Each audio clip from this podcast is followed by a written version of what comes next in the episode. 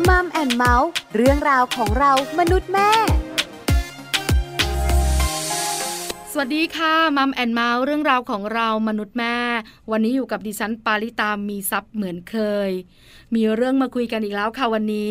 เกี่ยวข้องกับสุขภาพเจ้าตัวน้อยนะคะเลือดกำเดาของลูกรักไหลออกมาเป็นปัญหาใหญ่มากๆสำหรับคนเป็นแม่นะคะเป็นห่วงสารพัดค่ะลูกจะเป็นอะไรมากมายเลือดกำเดาไหลออกมาเนี่ยเพราะสาเหตุอะไรแล้ววิธีการรักษาจะรักษาได้ไหมแล้วเบื้องต้นจะปฐมพยาบาลยังไงแล้วอาการแบบไหนที่ต้องพาไปหาคุณหมอโอ้ยปวดหัวมากสำหรับคนเป็นแม่เป็นห่วงเหลือเกินวันนี้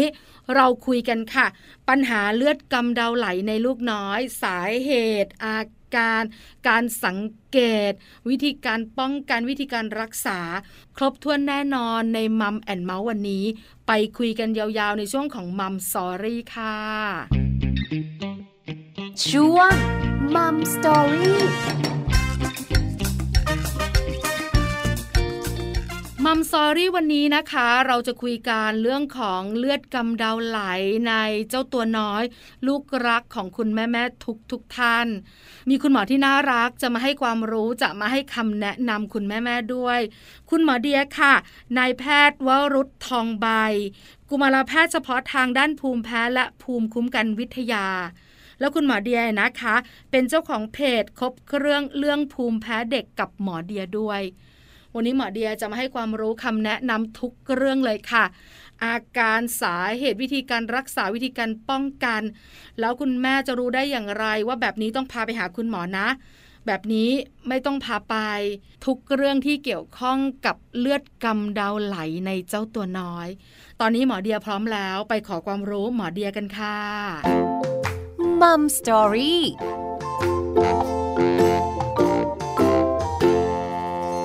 สวัสดีค่ะหมอเดียค่ะสวัสดีครับมัมแอนด์เมาส์ขอความรู้หมอเดียอีกแล้ววันนี้เกี่ยวข้องกับเรื่องของสุขภาพเจ้าตัวน้อยตั้งประเด็นไว้ค่ะปัญหาเลือดกำเดาไหลในลูกน้อยนะคะถามหมอเดียก่อนว่าจริงๆแล้วเนี่ยเลือดกำเดาไหลในเด็กตัวเล็กๆเนี่ยมันเป็นปัญหาใหญ่ไหมคะก็จริงๆเนี่ยถามว่าเป็นปัญหาในมุมมองของคุณพ่อคุณแม่ทุกท่านเนี่ยหมอเดียเชื่อว่าคุณพ่อคุณแม่ต้องคิดว่าเป็นปัญหาอยู่แล้วเนอะเพราะว่าอยู่ๆลูกของเราเนี่ยอยู่ก็มีเลือดออกจากจมูกนะครับเนาะและแถมถ้าเกิดสมมติว่าบางครั้งแบบออกไม่หยุดหรือว่าออกเยอะเนี่ยมันก็ทำให้เกิดความกังวลใจกับคุณพ่อคุณแม่ได้อยู่แล้วแหละซึ่งสาเหตุมันก็มีหลายสาเหตุมันก็จะนำมาซึ่งว่าความสำคัญหรือว่าความกังวลใจหรือว่าสิ่งที่จะต้องรีบพาไปโรงพยาบาลหรือเปล่าอันนี้ก็มันก็ขึ้นกับสาเหตุของการเกิดเลือดกำเดาเดี๋ยวก็จะมีมาบอกมันมีภาวะอะไรบ้างหรือว่ามีลักษณะข้อสังเกตยังไงที่คุณพ่อคุณแม่ไม่ควรนิ่งนอนใจควรจะพาน้องๆเนี่ยไปปรึกษาคุณหมอครับผมเดี๋ยวก็จะมีมาฝากกันด้วยได้ค่ะแปลว่าจริงๆแล้วเนี่ยนะคะเลือดกำเดาที่มันไหลออกมาเนี่ยถ้ามันไม่รุนแรงก็มีโอกาสรุนแรงก็มีโอกาสขึ้นอยู่กับสาเหตุถูกไหมคะหมอเดียคะใช่ครับก็ขึ้นอยู่กับสาเหตุแล้วก็ลักษณะหรือข้อสังเกตเบื้องต้นซึ่งเราสามารถสังเกตได้เบื้องต้นว่าอันนี้น่าจะเป็นแบบไม่รุนแรงหรือว่าอาจจะเป็นภาวะที่เจอได้ในเด็กทั่วไปหรือว่าคนทั่วไปอะไรอย่างเงี้ยครับงั้นเราเริ่มต้นกันที่สาเหตุดีกว่าค่ะหมอเดียค่ะว่าจริงๆแล้วเลือดกำเดาไหลของเจ้าตัวน้อยเนี่ยสาเหตุมาจากอะไรอะคะสำหรับสาเหตุของเลือดกำเดาไหลในเด็กนะครับเน้นว่าในเด็กก่อนเนาะเพราะส่วนใหญ่เนี่ยอันดับหนึ่งเลยครับก็คือเกิดจากการระคายเคืองเช่นอะไรบ้างเช่นสมมติเด็กๆก็จะเอานิ้วไปล้วงแค่แกะเกาในรูจมูกถูกไหมครับเนาะอันนี้ก็จะทำหรือบางครั้งเขาคันในรูจมูกเนี่ยเขาก็เอานิ้วไปแคะไปแกะไปเกาหรือในบางครั้งอากาศที่มันแห้งทำให้เกิดการระคายเคืองก็ทำให้เกิดภาวะฉีกขาดของเส้นเลือดที่อยู่บนเยื่อบุจมูกเนี่ยฉีกขาดได้ง่ายมันก็ทำให้เกิดเลือดกำเดาไหลได้เหมือนกันในกลุ่มที่2ครับในสาเหตุถัดมาเนี่ยสาเหตุที่2ก็คือในเรื่องของการอักเสบเนี่ยแล้วก็จะแบ่งเป็นการอักเสบที่เกิดจากการติดเชื้อเช่นเป็นหวัดเป็นไซนัสอักเสบอันนี้ก็สามารถทำให้เกิดเลือดกำเดาไหลได้กับการอักเสบที่เกิดจากภูมิแพ้อันนี้ซึ่งส่วนใหญ่คุณพ่อคุณแม่หลายๆท่านที่มีลูกน้อยเป็นภูมิแพ้จมูกนะครับหรือที่เราชอบเรียกกันว่าภูมิแพ้อากาศเนี่ยก็จะมีบางส่วนเด็กที่เป็นภูมิแพ้อากาศหรือภูมิแพ้จมูกบางส่วนเนี่ยมีเรื่องของเลือดกำเดาไหลบ่อยพามาปรึกษากันเป็นประจำได้เหมือนกัน นะครับในกลุ่มถัดมาเนี่ยอาจจะเจอบ้างในเด็กนะครับก็คือกลุ่มที่มีความผิดปกติของการแข็งตัวของเลือดยกตัวอย่างเช่นเกล็ดเลือดน้อยกว่าปกติอยู่ๆก็เกล็ดเลือดต่ำกว่าปกติซึ่งสาเหตุของเกล็ดเลือดที่มันต่ำกว่าปกติเนี่ยก็ต้องไปดูกันอีกทีนึงว่ามันเกิดจากอะไรซึ่งก็มีหลายสาเหตุก็อาจจะต้องปรึกษาคุณหมอโรคเลือดนะครับหรือเป็นกลุ่มของพวกการทำงานของเขาเรียกว่าปัจจัยการแข็งตัวของเลือดที่ทำให้ร่างกายของเราเนี่ยสามารถหยุดเลือดได้เนี่ยมันมีความผิดปกติเกิดขึ้นซึ่งก็จะมีทั้งเรื่องของโรคพันธุกรรมเช่นโรคฮีโมฟิเลียที่เราอาจจะเคยได้ยินได้ฟังกันมาว่าเป็นโรคเลือดหยุดไหลยากอันนี้ก็สามารถทำให้เกิดเรื่องของเลือดกำเดาไหลแต่พวกนี้ส่วนใหญ่มันจะไหลพลักนะครับสาเหตุกลุ่มถัดมาก็จะเป็นกลุ่มของพวกเนื้องอกนะครับแต่ต้องเรียนตรงๆว่า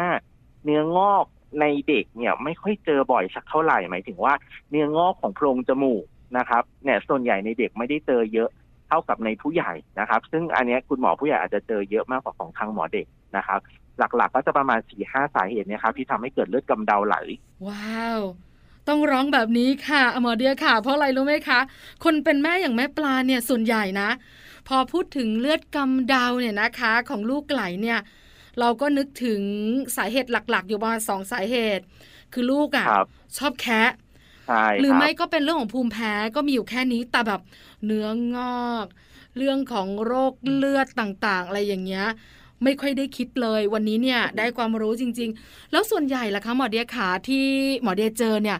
เด็กๆเลือดกำเดาไหลมาจากสาเหตุอะไรเป็นส่วนใหญ่เลยอะคะส่วนใหญ่เนี่ยถ้าเป็นสาเหตุที่พบในคุณหมอเด็กทั่วไปแล้วก็หมอภูมิแพ้เด็กนะครับในฐานะที่เป็นหมอภูมิแพ้เด็กเนี่ยส่วนใหญ่ก็จะเจอในกลุ่ม3กลุ่มแรกก็คือการกระทบกระแทกไปประสบอุบัติเหตุจมูกกระแทกขึ้นมามีเลือดกำเดาไหลเพราะว่ามีการฉีกขาดของเส้นเลือดที่อยู่บนเยื่อบุจมูกใช่ไหมครับอันนี้คือกลุ่มแรกที่เราจะเจอได้บ่อย2ก็คือกลุ่มแค่การระคายเครื่องเด็กบางคนชอบแค่ชอบขยี้ชอบเอานิ้วเข้าไปแย่ในรูจมูกก็ทำให้เกิดการฉีกขาดได้แล้วก็เรื่องของการติดเชื้ออันนี้ก็จะเจอบ่อยสังเกตไหมครับคุณเด็กบางคนทำไมแบบเป็นหวัดทีไรมีไข้เลือดกำเดาไหลหรือบางคนเป็นไซนัสอักเสบสั่งน้ำมูกแรงๆเลือดกำเดาก็ไหลแล้วสุดท้ายท้ายสุดที่จะเจออยู่บ่อยๆเหมือนกันก็คือเรื่องของภูมิแพ้นะครับอันนี้ก็ถือเป็นอาการหนึ่งที่คุณพ่อคุณแม่หลายๆท่านเนี่ยมักจะพามาปรึกษานะครับว่าตกลงลูกเป็นเลือดกำเดาไหลเนี่ยเกิดจากอะไรปรากฏซักประวัติเพิ่มเติมตรวจร่างกายให้ละเอียดแล้วเนี่ยเราก็พบว่าเกิดจากตัวภูมิแพ้จมูกหรือที่เราชอบเรียกว่าภูมิแพ้อากาศมันก็ทำให้เกิดเลือดกำเดาไหลได้เหมือนกันคราวนี้คุณแม่ๆคงอยากรู้ต่อค่ะหมอเดียขาว่าเลือดกำเดาของลูกที่ไหลออกมาเนี่ยแบบไหนที่สามารถอยู่บ้านดูแลเองได้แบบไหนที่คุณแม่นิ่งนอนใจไม่ได้แล้วนะต้องพาไปหาคุณหมอแบบนี้ค่ะครับข้อสังเกตอย่างแรกก็ดูที่ปริมาณก่อนนะครับปริมาณเนี่ยถ้าสมมติว่าเช็ดประมาณติดทิชชู่นะครับไม่ได้ถึงขนาดแบบชุ่มทั้งผืนชุ่มทั้งแผ่นทิชชู่หรือว่าแบบเป็นดวงๆอะไรอย่างเงี้ยครับแล้วก็สามารถหยุดได้ภายในระยะเวลาประมาณ 5-10 นาทีคือการห้ามเลือดเนี่ยโดยส่วนใหญ่แล้วที่เราทำกันอยู่ประจำก็คือการบีบจมูกใช่ไหมครับเป็นการห้ามเลือดแล้วก็ให้ลูกเนี่ยก้มหน้านะครับเพื่อป้องกันการกลืนเลือดเข้าไปแล้วก็คุณพ่อคุณแม่เนี่ยช่วยบีบจมูกของลูกให้หายใจทางปากให้น้องหายใจทางปากเนี่ยประมาณ 5-10 นาทีโดยส่วนใหญ่ถ้าเป็นแบบนี้แล้วหยุดได้เนี่ยส่วนใหญ่ก็ไม่น่าจะเกิดจากสาเหตุที่มันอันตรายหรือว่าร้ายแรงอะไรแล้วก็ดูที่ปริมาณถ้าเป็นปริมาณติดเป็นดวงๆไม่ถึงขนาดแบบทั้งแผ่นของกระดาษทิชชู่อันนี้ก็ไม่น่ากลัวนะครับแต่ถ้าเกิดบางคนออกเยอะแบบลองกะปริมาณด้วยตาแล้วแบบ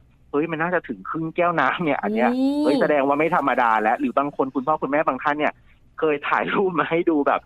5-6-7 แผ่นกระดาษทิชชู่อย่างเงี้ยแล้วว่าอันนี้มันแปลกๆแล้วอาจจะต้องเอามาตรวจร่างกายเพิ่มเติมซิหรือว่าอาจจะต้องปรึกษาคุณหมอหูคอจมูกในเบื้องต้นก่อนไหมเพื่อให้คุณหมอเขาช่วยใส่ตัวเขาเรียกเป็นตัวแพ็กกิ้งนะครับเพื่อหยุดเลือดกำเดาไหลก่อนหรือเปล่าแล้วก็อาการถัดมาครับซึ่งอาการถัดมาเนี่ยถือเป็นอาการที่บ่งบอกว่าเลือดมันออกเยอะแล้วก็คืออาการของภาวะสูญเสียเลือดเยอะเช่นเริ่มมีอาการเวียนศีรษะหน้ามืดปากซีดอันนี้ก็จะเป็นลักษณะของการเสียเลือดเยอะซึ่งอันนี้ปริมาณมันจะออกชัดเจนอยู่แล้วออกแบบพลักซึ่งอันนี้ก็ควรต้องรีบพามาโรงพยาบาลหรืออีกบางกรณีครับก็คือเป็นทีละนิดเป็นไม่เยอะแต่เป็นบ่อยจังเลยเป็นเกือบทุกสัปดาห์เลยหรือเป็นเกือบทุกเดือนเลยนะครับอันนี้ก็ควรจะต้องพามาปรึกษาคุณหมอด้วยว่าตกลงว่าทำไมลูกของเราถึงเป็นเลือดกำเดาไหลบ่อยๆขนาดนี้ครับค่ะเจอคุณแม่ท่านนึงค่ะคุณแม่ท่านนี้มาเล่าให้ฟังค่ะหมอเดียขาบอกว่าลูกของตัวเองเนี่ยอยู่ประมาณอนุบาล2 แล้วเลือดกำเดาเนี่ยจะไหลตอนเช้าตอนเย็นไม่ไหลแล้วก็จะไหลบ่อยๆด้วยวัน2วันครั้งหรือบางทีติดต่อกันเป็นสัปดาห์แล้วก็หายไปแล้วก็กลับมาอีกแต่จะมาเฉพาะเช้าๆอย่างเงี้ยค่ะถ้าเป็นแบบนี้เนี่ยเบื้องต้นเราสันนิษฐานได้ไหมคะว่าจะเป็นโรคอะไรอะคะหมอเดียถ้าเอาแค่เฉพาะอาการที่พี่ปาเล่ามาเนี่ยก็ต้องเรียนตรงๆว่าเป็นได้หลายสาเหตุมากเช่นภูมิแพ้จมูกได้ไหมก็เป็นได้ส่วนใหญ่ภูมิแพ้จมูกอาการมันมักจะเป็นตอนช่วงเช้าๆใช่ไหมครับหรือว่าตอนช่วงเย็นๆค่ำๆเนาะอันนี้ก็เกิดจากภูมิแพ้จมูกได้เหมือนกันหรือบางคนเปิดแอร์ที่ค่อนข้างที่จะเย็นมากแอร์ที่มันเย็นเนี่ยมันจะมาพร้อมอากาศที่มันแห้งมันก็จะทำให้เยื่อบุจมูกของน้องเนี่ยแห้งพอแห้งปุ๊บมันก็มีโอกาสที่จะทำให้เกิดการฉีกขาดของเส้นเลือด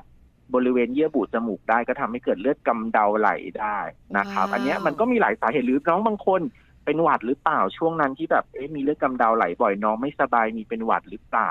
อันนี้ก็ต้องมาตรวจกันอีกทีนึงซึ่งอันนี้จะต้องใช้แบบการซักประวัติเพิ่มเติมและการตรวจร่างกายโดยคุณหมอเพิ่มเติมและนะครับเนาะข้อสังเกตนึงครับที่อยากจะเพิ่มเติมนิดนึงตอนที่บอกว่าสาเหตุที่แบบเลือดกำเดาไหลที่มันน่าจะผิดปกติก็คือเลือดกำเดานั้นมีลักษณะของการเลือดออกผิดปกติที่บริเวณอื่นร่วมด้วยยกตัวอย่างเช่นสมมุติว่าส่วนใหญ่เดี๋ยวจะชอบถามบอกว่าเลือดกำเดาไหลแล้วจะถามคุณแม่ว่าเนี่ยแล้วถ้าเกิดสมมติลูกแปรงฟันอ่ะเลือดออกที่ไรฟันง่ายไหมหรือว่าเวลาน้องเนี่ยแบบไปกระทบกระแทกนิดหน่อยเนี่ยคือปกติเด็กๆนะเวลาแบบวิ่งเล่นก็จะมีลมอะไรใช่ไหมครับถ้าไม่ได้แบบลมรุนแรงอะไรเนี่ยมันก็ไม่ถึงขนาดแบบโหเขียวช้ำขนาดนั้นแต่ถ้าเกิดบางคนแค่กระแทกนิดกระแทกหน่อยแล้วเขียวช้ำหรือว่ามีเลือดออกตามไรฟันหรือเลือดหยุดยากประวัติอย่างเงี้ยอาจจะต้องระวังว่าเขาอาจจะมีความผิดปกติของการแข็งตัวของเลือดไม่ว่าจะเป็นตัวเกล็ดเลือดหรือปัจจัยการแข็งตัวของเลือดที่ผิดปกติไหมหรือเด็กบางคนมีไข้แล้วก็ซึมลงแล้วก็มีเลือดออกตามไรฟันเลือดกำเดาไหลต้องระวังอย่างหนึ่งบ้านเราจะเจอแล้วก็จะเจออยู่เรื่อยๆก็คือไข้เลือดออกใช่ไข้เลือดออกก็จะมีเกล็ดเลือดตกเนี่ยซึ่งเป็นช่วงที่อันตรายที่สุดคนไข้ก็อาจจะมีเรื่องของเลือดออกผิดปกติได้ซึ่งอันนี้เราพออาจจะแยกได้ก็คือเรามักจะซักประวัติเจอว่าก่อนหน้านี้ก่อนที่จะเจอปัญหาพวกนี้ 3-5 วันก่อนนี้จะมีไข้สูงลอยนะครับไข้สูงลอยแล้วก็ไข้ค่อยๆลดลงแต่เด็กกลับไม่แอคทีฟหรือไม่เล่นเหมือนเดิมปกติไข้ลงเด็กต้องเล่นใช่ไหมครับแต่ไข้เลือดออกเนี่ยมีความแปลกอย่างนึงคือไข้ลงเด็กกับซึมลงNo. โดยสังเกตง่ายๆแล้วอาจจะมีภาวะเลือดออกผิดปกติเช่นเลือดกำเดาไหลเลือดออกตามไรฟันอยู่ๆก็ออกขึ้นมาอย่างเงี้ยก็ต้องระวังอีกอย่างหนึ่งนะคะนั่งคุยกับหมอเดียมาถึงตรงนี้นะคะมันไม่ชิวๆนะหลายคนเนี่ยนะคะคิดว่าเลือดกำเดาของลูกไหลออกมาเนี่ยเดี๋ยวปฐมพยาบาลเบื้องต้นแล้วหายไปก็จบแต่จริงๆแล้วเนี่ยมันมีหลายสาเหตุแล้วบางสาเหตุก็อันตรายมากด้วยจริงๆแล้วเลือดกำเดาจะต้องไม่มีกลิ่นถูกไหมคะหมอเดียคะจริงๆเลือดกำเดาเนี่ยด้วยตัวเลือดของเขาเองมันก็จะมีกลิ่นคาวของเลือดอยู่แล้วใช่ไหมครับแต่ถ้าเกิดสมมติมันออกในปริมาณมากมันก็คงมีกลิ่นที่มันแรงมากกว่าปกติหรือถ้าเกิดเลือดกำเดาที่มีภาวะการติดเชื้อร่วมด้วยเช่นไซนัสอักเสบแล้วมันทำให้เกิดเลือดกำเดาไหลมันก็อาจจะได้กลิ่นเหมือนกลิ่นของน้ำมูกของไซนัสอักเสบที่มันอาจจะมีกลิ่นเหม็นผิดปกติได้เหมือนกันครับค่ะคราวนี้มาถึงวิธีการรักษากันบ้างแต่ก่อนที่หมอเดียจะเล่าให้ฟังเนี่ยหนึ่งอย่างตอนเด็กๆค่ะหมอเดียขาแม่ปลาเองเนี่ยก็เลือดกำเดาไหลโดนกระแทกอาจจะเล่นกันนะแล้วเพื่อนก็กระแทกแล้วเลือดกำเดาก็ไหลออกมาแล้วคุณครูก็บอกว่าให้เราอ่ะเงยหน้าขึ้นเพื่อให้เลือดกำเดาเนี่ยมันหยุดไหลอันเนี้ยแม่ปลาเห็นเยอะมากแล้วก็ได้ยินคุณแม่ๆหลายๆท่านบอกลูกเหมือนกันว่าให้ทำแบบนี้แต่เมื่อสักครู่นี้หมอเดียบอกว่าให้บีบจมูกแล้วก้มหน้าลงจริงๆแล้วที่ถูกต้องเป็นยังไงคะหมอเดียคะคือจริงๆเนี่ยคือถ้าเกิดสมมติว่าไม่ว่าจะเป็นตามหลักการก็คือการที่เราบีบจมูกก็คือการใช้เพรสเชอร์หรือแรงกด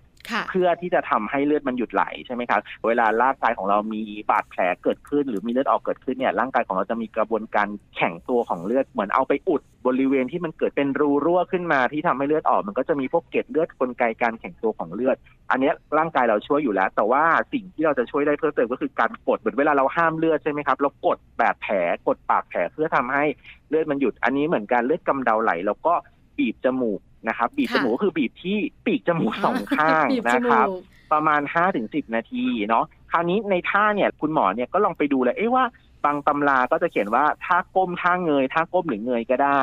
แต่ว่าจริงๆเนี่ยโดยส่วนใหญ่เนี่ยถ้าในเด็กเราอยากให้อยู่ในท่าก้มถามว่าทำไม เพราะว่าจินตนาการว่าถ้าสมมติเราเงยหน้านะครับเงยหน้าเลือดกำเดามันก็จะไหลไปที่หลังโพรงจมูกถูกไหมครับแล้วก็ไหลลงคอเนาะคราวนี้เนี่ยเมื่อเลือดไหลลงคอปุ๊บมันก็จะมีกลิ่นคาวถูกไหมครับพอเลือดมันมีกลิ่นคาวแล้วอาจจะทำให้ลูกออกมาได้อาเจียนลูกเพราะว่ามันเหมือนเขากินเลือดเข้าไปถูกไหมครับเขาก็จะออกมาคราวนี้ถ้าเกิดสมมติเขาออกแรงมันก็เกิดแรงดันหรือเพรสเชอร์ในรูจมูกออกมาอีกเลือดกำเดามันก็ยิ่งออกมาอีกเพราะฉะนั้นโดยส่วนตัวในเด็กเนี่ยแนะนำว่าให้เป็นท่าก้มท่าก้มดีกว่า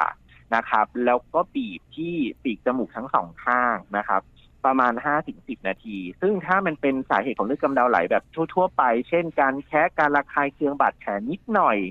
รอยถลอกนิดหน่อยแม้แต่เป็นภูมิแพ้จมูกเนี่ยส่วนใหญ่ 5-10 นาทีเนี่ยเขาก็จะหยุดได้แล้วนะครับนอกจากนี้เนี่ยที่เหลือเราก็อาจจะเอาเป็นพวกคูลแพ็คพวกเจลที่เราชอบเอามาใช้ลดความร้อนแปะหน้าผากอะไรอย่างเงี้ยก็เอามาประคบความเย็นเนี่ยมันจะทำให้หลอดเลือดมันมีการหดตัวซึ่งมันก็จะช่วยทำให้เลือดหยุดไหลได้คราวนี้ในบางกรณีเนี่ยคุณหมอหลายๆท่านเนี่ยก็จะมีการให้ใช้ยาเขาเรียกว่าเป็นยาในกลุ่มของยาทำให้หลอดเลือดมีการหดตัวนะครับหรือที่เราชอบเรียกกันว่ายาแก้คัดจมูกแบบหยดก็คือกลุ่มของพวกออกซิเมทาโซลีนนะครับขออนุญาตพูดเป็นชื่อสามัญนะครับเดี๋ยวคุณพ่อคุณแม่จะแบบงงทำไมใช้พูดชื่อนี้ก็คือเป็นยาลดอาการบวมนะครับของเยื่อบุจมูกหรือยาทำให้หลอดเลือดมันหดตัวคุณหมอหลายๆท่านก็เอามาใช้ในการหยุดเลือดกำเดาไหลได้ในกรณีที่มันไหลไม่เยอะไม่มากนะครับก็ใช้ได้เหมือนกันใช่ลูกของแม่ปลาก็มีเหมือนกันยาหยดจมูกเลยนะคะช่วงที่ไม่สบายเยอะๆแล้วจมูกมันจะบวมๆเนอะแล้วอันนั้นแหละครับหายใจไม่ได้ใช่ไหมคะอันนี้ก็ช่วยได้ตอนที่เลือดกำเดาไหลเหมือนกันใช่ครับใช่ใช่ค่ะคราวนี้มาถึงวิธีการรักษากันบ้างมีวิธีการรักษาแบบไหนบ้างคะหมอเดียก็การรักษาอย่างแรกเหมือนที่เรากล่าวไปแล้วครับการปฐมพยาบาลเบื้องต้นก็หนึ่งก็คือเรื่องของการหยุดเลือดนะตอนนั้นก่อนก็คือจับท่าก้มหน้าบีบจมูกทำให้เกิดการกดช่วยเลือดทำให้หยุดไหลได้ง่ายขึ้นนะครับแล้วก็ท่าก้มหน้าจะป้องกันการที่เลือดไหลลงคอน้องจะได้ไม่ออกนะครับแล้วก็อาจจะใช้ออปชั่นเสริมเช่นเนี่ยการใช้ยาหดหลอดเลือดที่เป็นรูปหยดจมูกเหมือนที่เรากล่าวกันไปแล้วนะครับอันที่สองต่อมาก็คือหลีกเลี่ยงการสั่งน้ำมูกแรงๆนะครับเนาะน้องๆบางคนสั่งเก่งมากยิ่งคุณพ่อคุณแม่เชียร์ก็สั่งใหญ่เลยก็อาจจะต้องงดไปก่อนหรือในบางครั้งถ้าน้องบางคนเนี่ยล้างจมูกเป็นกิจวัตรอยู่แล้วเนี่ยโดยส่วนตัวถ้ารู้สึกว่าเฮ้ยแบบเลือดมันดูไหลเยอะหรือว่าไหลมากเนี่ยส่วนตัวจะแนะนำว่าให้อาจจะหยุดล้างไปก่อนประมาณสักวันนึงอะไรอย่างเงี้ยหรือถ้าแบบว่าเด็กเขายังอยากใช้ล้างจริงๆเนี่ยก็อาจจะบอกว่าใช้แรงดันแบบตอนดันไซลิงเบาๆหน่อยแล้วกันอย่าใช้แรงดันเยอะนะครับต่อมาครับบางคนเนี่ยมีเยื่อบุจมูกที่ค่อนข้างแห้งเช่นอาจจะเป็นเรื่องของอากาศที่มันแห้งแล้วทำให้แบบมีเลือดกำเดาไหลแล้วอาจจะใช้เป็นกลุ่มของสเปรย์น้ำเกลือก็ได้นะครับเดี๋ยวนี้มันก็มีน้ำเกลือในรูปของสเปรย์นะครับการล้างจมูกหรือว่าการใช้สเปรย์น้ำเกลือเนี่ยมันจะทำให้เยื่อบุจมูกเนี่ยมันมีความชุ่มชื้นมันก็ช่วยป้องกันหรือลดความเสี่ยงในการเกิดเลือดกำเดาไหลได้เหมือนกันครับมากมายหลากหลายวิธีนะคะในการที่จะรักษากันเบื้องต้นที่คุณพ่อคุณแม่สามารถช่วยได้แต่ถ้าเป็นการติดเชื้อหรือบางครั้งเนี่ยอาจจะเป็นอาการรุนแรงเนื้องอกหรือว่าอาการเลือดไหลไม่หยุดแบบเนี้ยอันนั้นคงต้องอยู่ในความดูแลของแพทย์เนอะหมอเดียเนอะใช่ถ้าสมมติว่าคุณพ่อคุณแม่ครับแบบห้ามเลือดแบบ10นาทีก็แล้ว15นาทีแล้วเอ้ยมันยังดูแบบแนวโน้มไม่หยุดเลยพามาโรงพยาบาลนะครับพามาโรงพยาบาลได้แล้วเพราะว่าอย่างที่เรียนไปว่าอาจจะต้องใช้การแพ็กกิ้งหรือการใช้เป็นตัวอุปกรณ์ที่ใช้ในการแบบสต็อปหรือหยุดเลือดซึ่งสอดเข้าไปในรูจมูกเพื่ออันเนี้ยอาจจะต้องปรึกษาคุณหมอหูคอจมูกให้เขามาช่วยใส่ให้เราด้วยก็มีเหมือนกันคุณแม่ๆหลายคนอาจจะกังวลค่ะหมอเดียขาว่าถ้าลูกไปหาคุณหมอที่โรงพยาบาลแล้วลูกอาจจะมีเรื่องของอาการหนักขึ้นไม่ธรรมดาเนี่ยส่วนใหญ่แล้ววิธีการรักษาเนี่ยต้องถึงขั้นผ่าตัดอะไรไหมอะคะหมอเดียต้องเรียนตรงๆว่าการรักษามันก็ขึ้นกับสาเหตุของเลือดกำเดาไหลถ้าเป็นสาเหตุโดยทั่วๆไปที่เรามักจะเจอกันบ่อยๆอย่างที่เรียนแล้วคือการติดเชื้อถ้าเป็นการติดเชื้อเราก็รักษาการติดเชื้อพอการติดเชื้อดีขึ้นเลือดกำเดาไหลมันก็จะหายไปนะคะหรือถ้าเกิดเป็นเรื่องของภูมิแพ้จมูกหรือภูมิแพ้อากาศถ้าเรารักษาภูมิแพ้จมูกหรือภูมิแพ้อากาศควบคุมอาการให้อยู่แล้วตัวเรื่องของเลือดกำเดามันก็จะหยุดไปด้วยนะครับคราวนี้ถ้าเป็นกลุ่มที่แบบอาจจะต้องหาสาเหตุเพิ่มเติมอาจจะต้องใช้การตรวจทางห้องปฏิบัติการเพิ่มเติมเช่นสมมุติมีโรคทางการแข็งตัวของเลือดที่ผิดปกติเช่นที่เคยพูดไปแล้วว่าโรคฮีโมฟิเลีย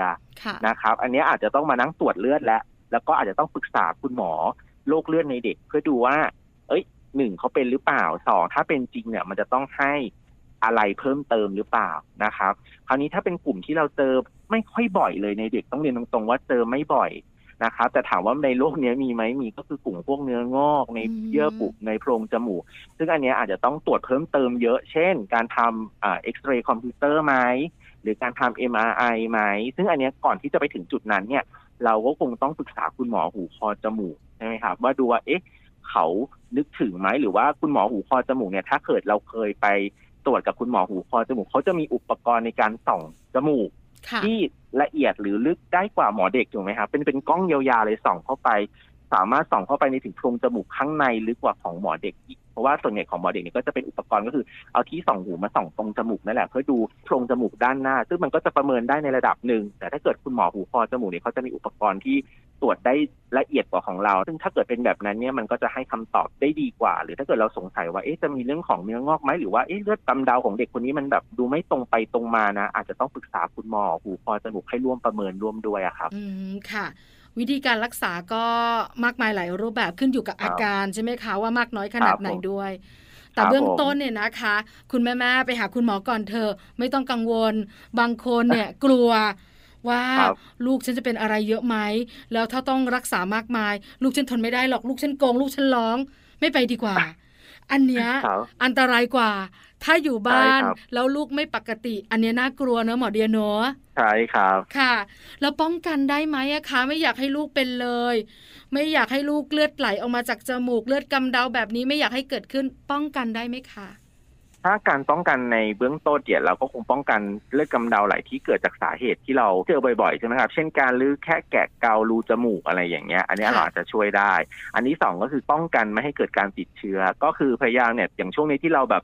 social distancing การหลีกเลี่ยงเข้าไปในแหล่งชุมชนใช่ไหมครับมันก็ถือเป็นการช่วยลดการเกิดการติดเชื้อทางเดินหายใจในเด็กเนาะสังเกตว่าช่วงนี้ถ้าสังเกตดูดีเนี่ยเด็กๆจะไม่ค่อยป่วยเพราะว่าหนึ่งเรายังอยู่ในช่วงปิดเทอมกันอยู่ใช่ไหมครับเพราะฉะนั้นโอกาสที่จะติดเชื้อทางเดินหายใจซึ่งแบบเป็นการติดเชื้ออันดับต้นๆในเด็กมันก็ลดลงแหละเพราะฉะนั้นมันก็จะทำให้เกิดความเสี่ยงต่อการเกิดเลือดกำเดาลดลงที่เกิดจากการติดเชื้อนะครับส่วนเรื่องของภูมิแพ้จมูกเนี่ยก็ตรงไปตรงมาเช่นเดียวกันถ้าสมมติว่าน้องเนี่ยถูกวินิจฉัยแล้วว่าเป็นภูมิแพ้จมูกหรือภูมิแพ้อากาศนะครับการปฏิบัติตัวตามคำแนะนำของคุณหมอไม่ว่าจะเป็นเรื่องของการใช้ยานะครับการใช้ยารักษา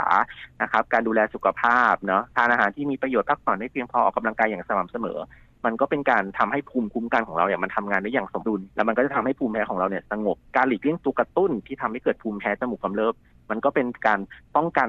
การเกิดภูมิแพ้จมูกกำเริบทำให้เลือดกำเดาที่จะเกิดเนี่ยมันก็ลดลงได้เหมือนกันครับค่ะวันนี้ครบถ้วนนะคะได้ข้อมูลจริงๆแล้วคุณหมอเดียก็ตอบชัดเจนทุกคำถามด้วยสุดท้ายค่ะหมอเดียคะหมอเดียอยากฝากอะไรเพิ่มเติมเกี่ยวข้องกับเรื่องของเลือดกำเดาไหลในเจ้าตัวน้อยเชิญได้เลยนะคะครับก็สำหรับเลือดกำเดานะครับก็ถือเป็นปัญหาอย่างหนึ่งที่เราเจอได้ในเด็กทุกเพศทุกวัยแม้แต่ในผู้ใหญ่ก็เจอได้เนาะแต่ว่าในเด็กเนี่ยอาจจะสร้างความตกใจให้กับคุณพ่อคุณแม่หรือสร้างความกังวลใจนะครับหนึ่งอย่างแรกอยากให้ตั้งสติดีๆก่อนแล้วก็ปฐมพยาบาลเบื้องต้นตามที่แนะนำไปแล้วนะครับถ้าเราปฐมพยาบาลไปแล้วเบื้องต้นก้มหน้าบีบจมูกไปแล้วประมาณ 5-10 นาทีแล้วยังไม่หยุดให้รีบพามาโรงพยาบาลนะครับเพื่อที่ให้คุณหมอเขาประเมินนะครับผมเนาะสำหรับสาเหตุต่างๆที่กล่าวไปแล้วเนี่ยอย่างที่บอกว่าในเด็กโดยส่วนใหญ่ก็จะเกิดเรื่องของจากการกระแทกอุบัติเหตุการระคายเคืองการอักเสบทั้งการติดเชื้อหรือว่าเป็นภูมิแพ้เนี่ยจะเป็นสาเหตุที่เจอบ่อยๆในเด็กซึ่งเราสามารถป้องกันได้อย่างที่เรียนไปแล้วเช่นเดียวกันแต่ถ้าเกิดเป็นสาเหตุที่มันเจอไม่บ่อยหรือสาเหตุที่มันดูร้ายแรงเช่นโรคที่เกิดจากการแข็งตัวของเลือดที่ผิดปกติหรือว่าเนื้องอกซึ่งอันเนี้ยอาจจะต้องให้คุณหมอเป็นคนพิจารณาหรือว่าให้คุณหมอเฉพาะทางเนี่ยเขาเป็นคนประเมินนะครับเพราะฉะนั้นก็อยากให้เฝ้าระวังไม่อยากให้วิตกกังวลจนเกินไปนะครับแต่ถ้าเกิดมีข้อสงสัยหรือไม่แน่ใจเนี่ยแนะนำว่าควรปรึกษากับคุณหมอที่ดูแลน้องหรือว่าคุณหมอเฉพาะทางโดยตรงจะดีกว่าครับวันนี้มัมแอนด์เมาส์ขอบพระคุณหมอเดียมากๆสำหรับคำแนะนำและความรู้นะคะขอบพระคุณค่ะหมอเดียครับสวัสดีครับยินดีครับสวัสดีค่ะครับMom Story